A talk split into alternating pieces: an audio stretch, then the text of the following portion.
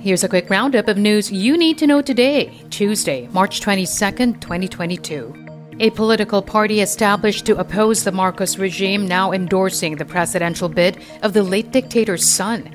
PDP Laban President Energy Secretary Alfonso Cusi said, Ferdinand Marcos Jr. is the candidate whose platform is most aligned with that of President Rodrigo Duterte.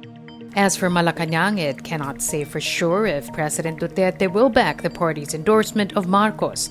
Duterte earlier described Marcos as a spoiled and weak leader.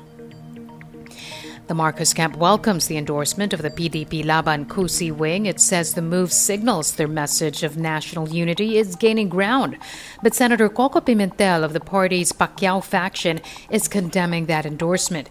He further illustrated the disconnect by saying a political party formed to oppose Adolf Hitler will definitely not support another Hitler. President Duterte admitting government cannot do anything to address skyrocketing fuel prices amid the Ukraine war. He tells public utility drivers not to complain as fuel costs are high not only in the Philippines but also across the world. Duterte has rejected calls to suspend excise taxes on fuel as it would reduce government revenues by billions of pesos.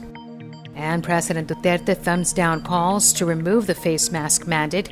Duterte says face masks are still needed despite the Philippines' declining number of COVID cases. He cites the threat posed by emerging COVID 19 variants that are currently affecting other countries. That's your latest news alert. For more stories, go to news.abs-cbn.com and iwanttfc.tv.